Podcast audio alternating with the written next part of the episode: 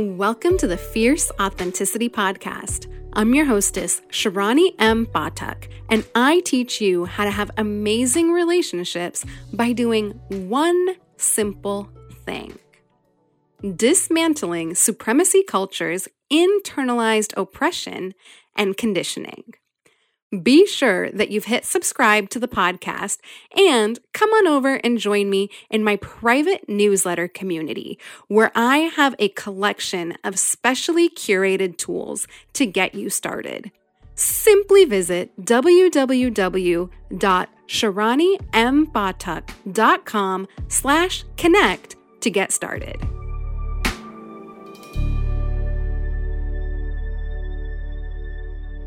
Welcome back to the podcast. I am so excited that you are here back with me for this brand new episode. And I will first and foremost put it out there that this particular episode does contain sensitive information. I will be talking about sensitive subjects such as abuse and violence as it relates to systems of oppression.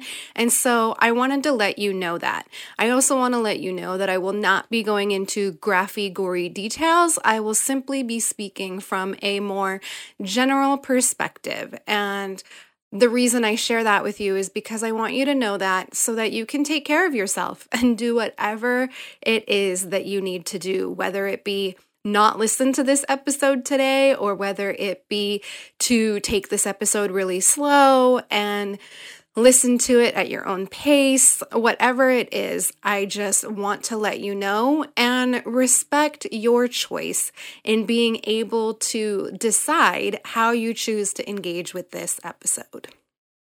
At the time of this recording, I am moving through the loss of a loved one and really, it's moving through their transition into the ancestral realms, is really what's happening here. And I have to say, the feelings that come up are so complex and that's really what grief and loss and death and dying bring up. They bring up the complexities of emotion. And in doing so, it can stir up all of the anger, all of the resentment, all of the the stories that we have and the feelings. And it can feel so conflicting because they're still our loved one and they still did for us when we were young and when they were responsible for caring for us. And you can hold the duality that like yes although there were parts of my experience with them that really fucking sucked on the other hand they were also a really good human and they had a big generous heart and i imagine there's people in your life currently or that have also made their transition into the ancestral realms that that you can think about where it's so complex. And what I want to speak with you about today is this thought that came up for me as I was moving through and just sitting with all of this grief, sitting with the anger, sitting with the resentment, sitting with the complexities of all of the human emotions, it dawned upon me, and I shared it over on my Instagram, that one's spirit knows so much more and has so much more wisdom than one's limited human form could have access to. And that was a thought that arose for me as I was fresh, sitting with the grief and sitting with the mourning and sitting with the complex feelings. And I realized, like, yeah, that feels really right. Because this person in their human form pretty much sucked at being able to keep vulnerable ones safe from harm and danger. And on the other hand, I know that this person had also experienced so much trauma in their own lives, and that as a result, they likely could not access all of the wisdom that their soul and their spirit possess. And that's why I was led to this thought that, like, wow, one's spirit is so much wiser than one's limited human form. And then a couple days later, I literally saw a post also on Instagram, and this person was speaking about how some of us have so many mothers that are strongly protecting us like great great great grandmothers and their grandmothers and and so beyond and then they also said they really are protecting us from the other side because they don't want us to experience what they experienced and that maybe they weren't able to do so in their human form, but they're able to do it from the other side when they're in their spirit form. And that just felt like such confirmation when I read that. And it was like, not that I need confirmation from anyone outside of me, but it was just an example of like, yes, yes, it is very possible that in their human form they weren't able to, but their spirit can. And so once they've dropped their bodies and uh, taken off that suit of clothing that was their current human form, their spirit is free to move in all those ways and to access all of that wisdom that they weren't able to access when they were in their limited human form with their own limited traumas. And what it led me to realize is that quite possibly these systems of oppression really contributed to their inability to keep us safe. And as I share that, I'm reminded of a story that a mentor of mine once shared where she spoke about how she knew a woman whose mother had still put her in abusive situations. I believe it was sexual abuse was her experience. And ultimately, and I can't recall if the mother ultimately disclosed it to this person or if this person was able to figure it out themselves. I'm, I'm not recalling that detail right now, but it was basically that their mother had experienced homelessness and uncertainty and instability in housing. And so for that mother, it was more important for her children to have a house, a roof over their heads, and a house to keep them warm. And if that meant that it exposed the person, the child, to circumstances of sexual abuse, it was like still better on some level than being homeless. And this story comes up, and I share that with you because, you know, there's this saying that people are really doing the best they can. And sometimes that really pisses the fuck out of me because I'm like, what the fuck do you mean they're doing the best that they can?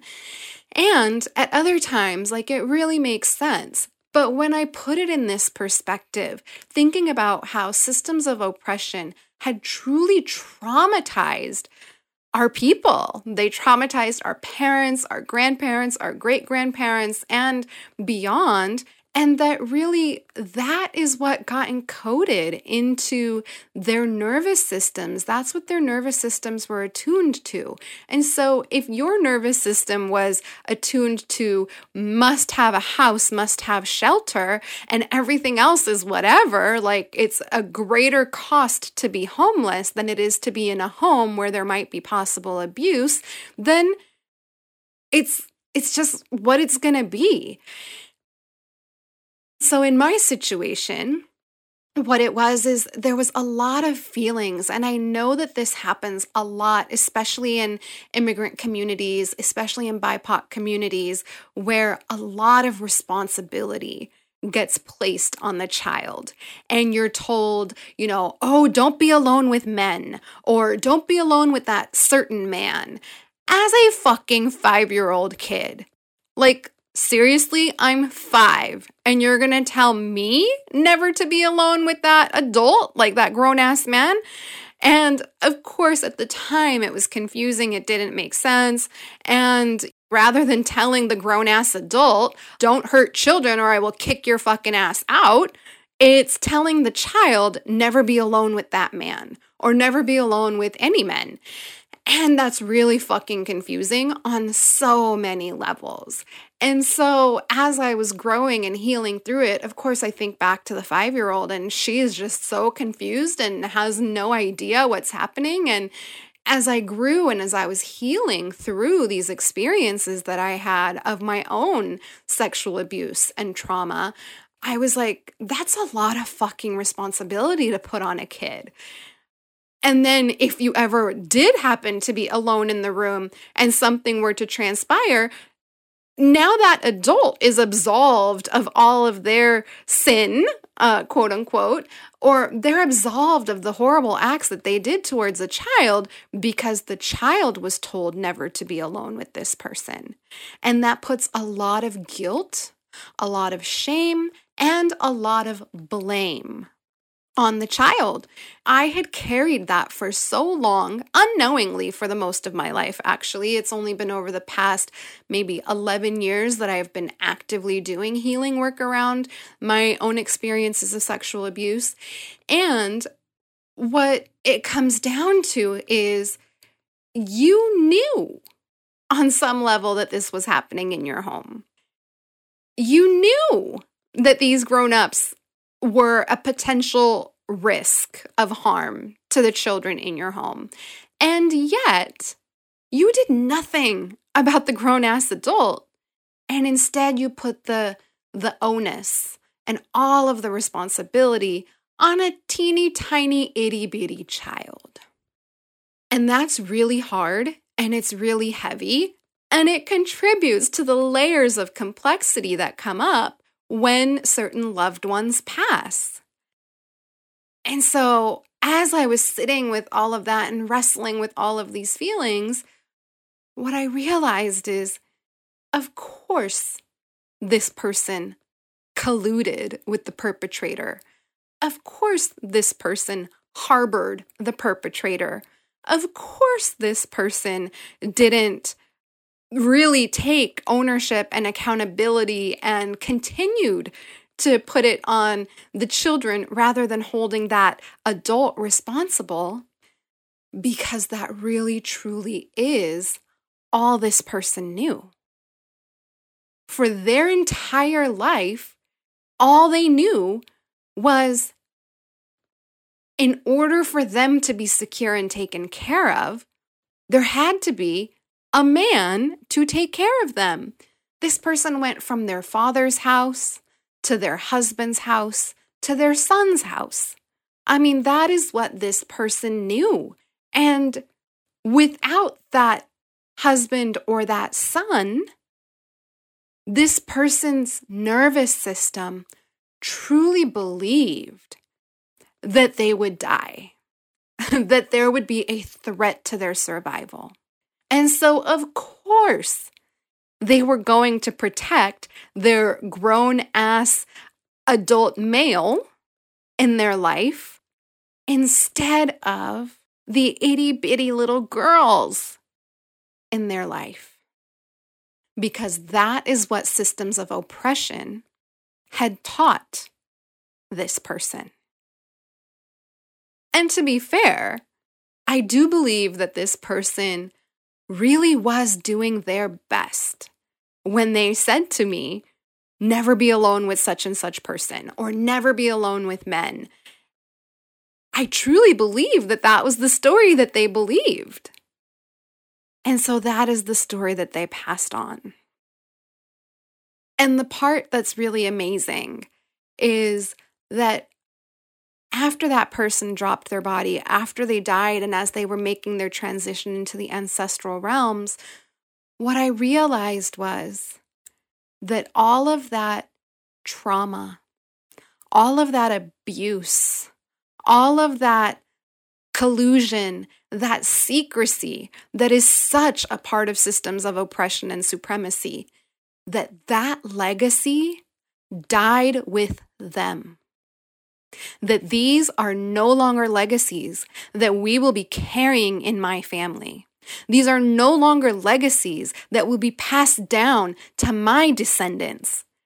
These are no longer the legacies that my children, whenever I have them, and their children and their children, and all the way down the line, these are not the legacies that those children are going to experience because those legacies all died with that human.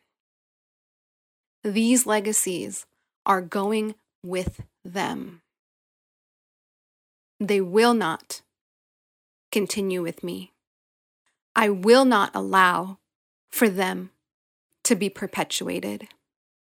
And I will not allow for this abuse to be experienced in my family ever again.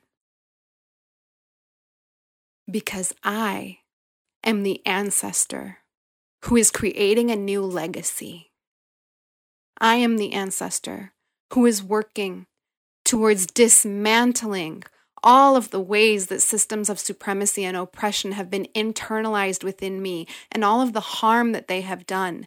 And I know I'm not doing it perfectly, and I know that there's going to be quite possibly other things that my descendants experience. But what they will not experience is this type of trauma, is this type of collusion, is this type of secrecy, of this type of harm.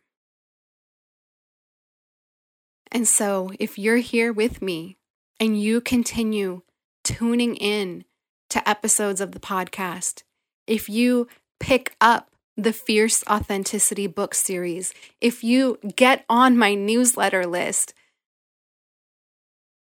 if you follow me on Instagram and social media, if you just keep showing up here for the messages that I share, then you too are the ancestor who changes all of these legacies for your family. And it is my honor and my pleasure and my joy to be changing these legacies right there along with you. I'm sending you all of my love and take really good care until we meet again. I want to take a moment to honor and acknowledge the amazing support team that helps make this podcast possible for you. Starting with Diego Velazquez, our podcast editor and the talented artist who created our custom music.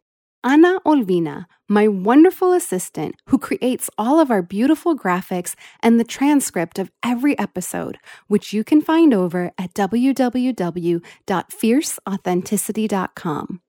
Biana Sandich, who writes our amazing show notes and does it so well that I bet you couldn't tell it wasn't me. The talented Jillian at Epoxy Studios, whose photography is our cover art and pretty much every other curated image that you see of me on social media. My husband, who puts up with me when it's 11:30 p.m. on a Sunday night and I'm like, "Hey babe, I got to record a podcast episode." like right now. Is that okay? My higher power, whose divine wisdom flows through me to bring these messages to you. And last but not least, I want to thank you, my listener, so much for listening in. If you'd like to join the podcast support team, some ways you can do so are by rating and reviewing the podcast, sharing it with everyone you know, and, if possible, making a financial contribution through the link in the show notes so that you too can be part of the team elevating this podcast and making it possible to bring to other listeners like you. I'm sending you so much love, and we will be together again soon.